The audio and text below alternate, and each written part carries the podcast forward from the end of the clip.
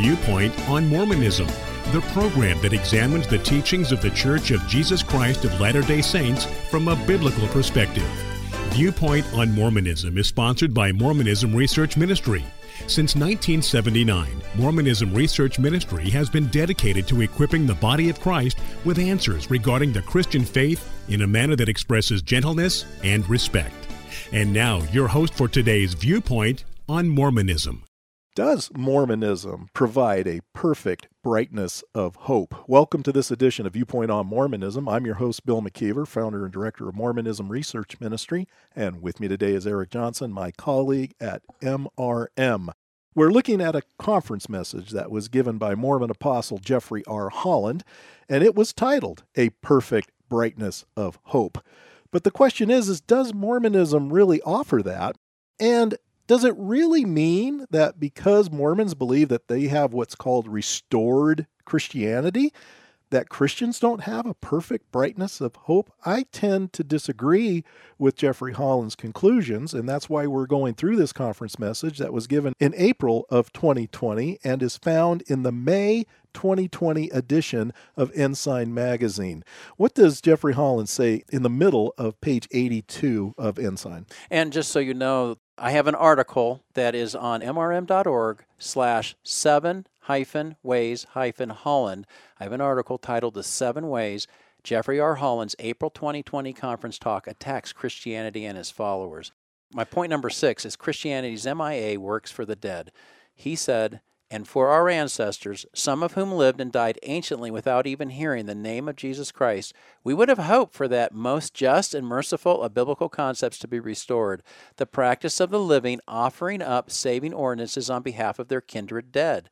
No practice I can imagine would demonstrate with more splendor a loving God's concern for every one of his earthly children, no matter when they lived, nor when they died. The problem I have with this concept is it's very easy for anybody to make up a doctrine that makes you feel better. They use 1 Corinthians 15 29, else what shall they do which are baptized for the dead if the dead rise not at all, and assume that this was an orthodox teaching in the early Christian church, even though, if it was in fact, as Joseph Smith claimed, that baptism for the dead was the most glorious subject pertaining to the everlasting gospel, Paul seems to be switching to third person and excluding himself from that practice. So there's a question right there. We don't see anywhere in the early Christian church that the Christians were doing anything close to what Mormons do in their temples on behalf for the dead. Getting back to my point, you can make up anything you want. You can take any verse out of context you choose. It doesn't make the doctrine true just because it makes you feel better. But the problem, of course, with baptism for the dead is we don't find it in the Book of Mormon either. In fact, in Alma 34, and if you've heard this show any amount of time, you know we have talked about Alma 34 on numerous occasions. And the reason why we keep referring to it is because Joseph Smith did not have an idea of baptism for the dead when he's writing the Book of Mormon. The reason why Alma 34 seems to contradict the notion of a second chance in the next life is because Smith wasn't thinking about that when the Book of Mormon was being written. What does Alma 34 have to say, Eric? And before I read that, let me just uh, reiterate what you just said. The Bible does not teach in the idea of a second chance of salvation. 1 Corinthians 15 taken out of its context. You look at Hebrews chapter 9 verse 27, it says, "And as it is appointed unto men once to die, but after this the judgment." And 2 Corinthians 6 2 says that behold, now is the accepted time. And then, as you said, we go to the Book of Mormon, passage in Alma chapter 34, starting with verse 32. This is what it says For behold, this life is the time for men to prepare to meet God. Yea, behold, the day of this life is the day for men to perform their labors.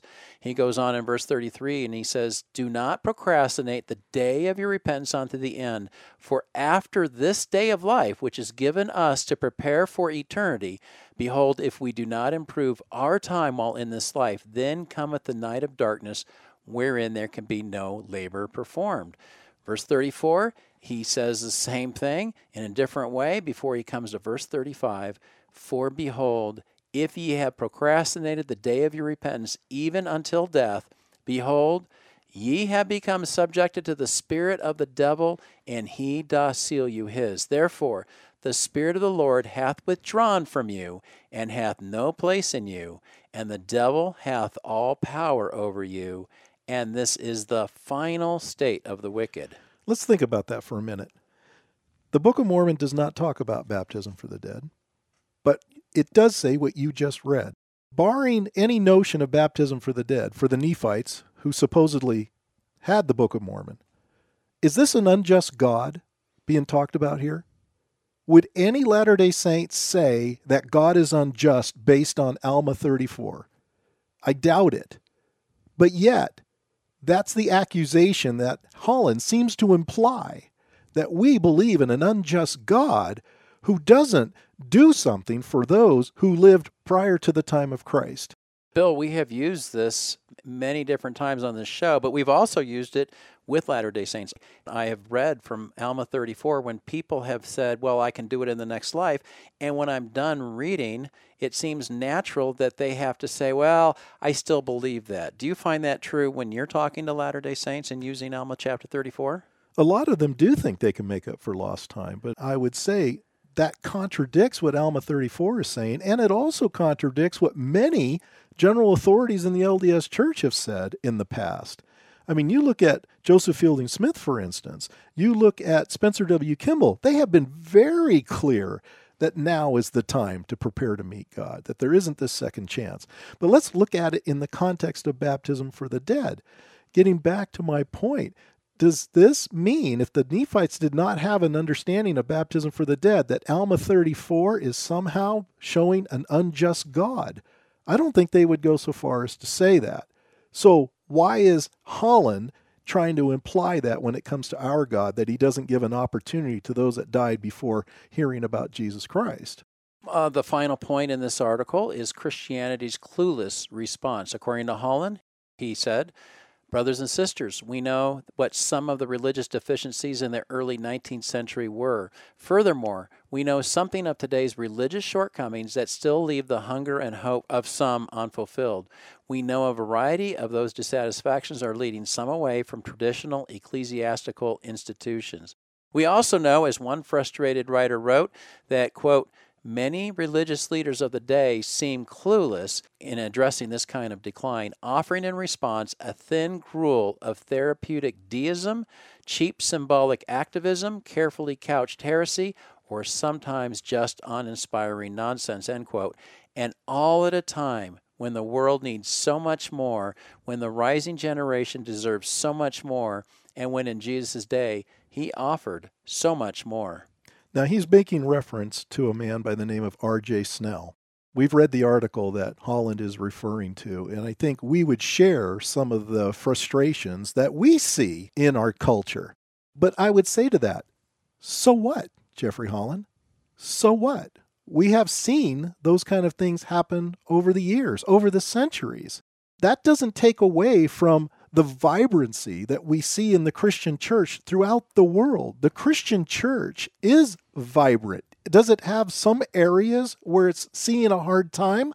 Yes, it certainly is seeing a hard time here in the United States, but then so is the Church of Jesus Christ of Latter day Saints seeing a hard time in the United States. Their numbers are not so great, as certainly not as great as they used to be years ago, you might say.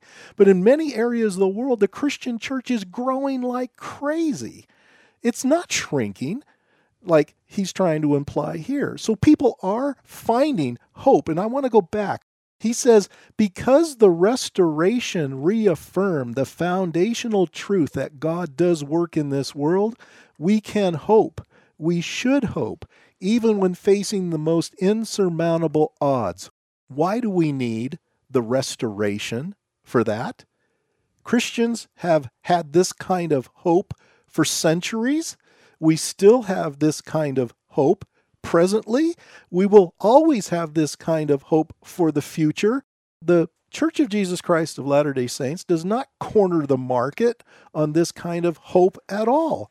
In fact, I would say Latter day Saints also see among that hope the same amount of frustrations that many of us may see. They have them as well. The restoration does not solve that problem. God is sovereign. He chooses to do what he desires. And I think he does it with wisdom behind those decisions. Who am I to question them? But I don't think we need the restoration in order to have what Holland thinks is this perfect brightness of hope. In the article that you mentioned by R.J. Snell, a link to that is found on our website. Quiet Hope, he wrote a New Year's resolution. This is the theme of what he was talking about, and I think Holland takes him out of context for what Snell was trying to get across. This is the main theme of what he was saying. Despair is the unforgivable sin, for the despairing conclude that God will not or cannot act, that the universe is fundamentally unfriendly and inhospitable to the true, good, and beautiful, and that humanity has lost the imago Dei, to judge in this way is to deny the goodness of the world and its creator and sustainer, and that is the sin of all sins. I actually read the entire article as you did, Bill, and I actually found a lot of hope to what he was talking about. And let's just be honest the Bible is full of hope. If you go to Romans chapter 15, verse 4, it says, For whatever things were written before were written for our learning, that we through the patience and comfort of the scriptures might have hope. 1 Corinthians chapter 2 verse 9 Eye has not seen, nor ear has heard, nor have entered into the heart of men the things which God has prepared for those who love him. And the thing that Christianity has that Mormonism does not have is the hope of eternal life. We've quoted this many times on this show, Bill. 1 John 5:13 says, these things have I written unto you that believe on the name of the Son of God, that ye may know that ye have eternal life, and that ye may believe on the name of the Son of God. Bill, how many Latter day Saints who are listening to us right now might really feel they do not have hope because they're not doing everything that the church says they're supposed to do to be able to have an assurance that they will receive the celestial kingdom after they die? I think you bringing up the word assurance is very important. Isn't that really what hope is based in? It's an assurance that something is going to happen.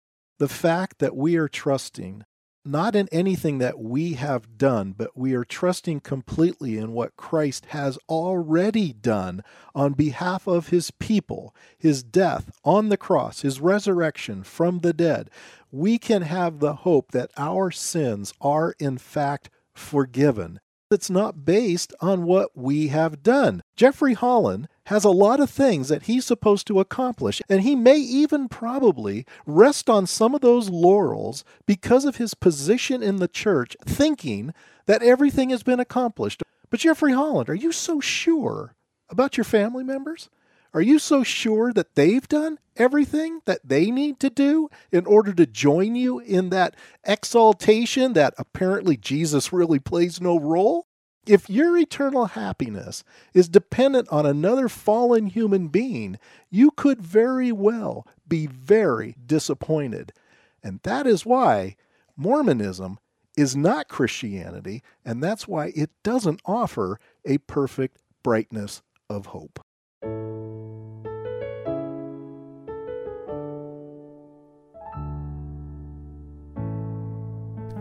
Thank you for listening. If you would like more information regarding Mormonism Research Ministry, we encourage you to visit our website at www.mrm.org, where you can request our free newsletter, Mormonism Researched. We hope you will join us again as we look at another viewpoint on Mormonism.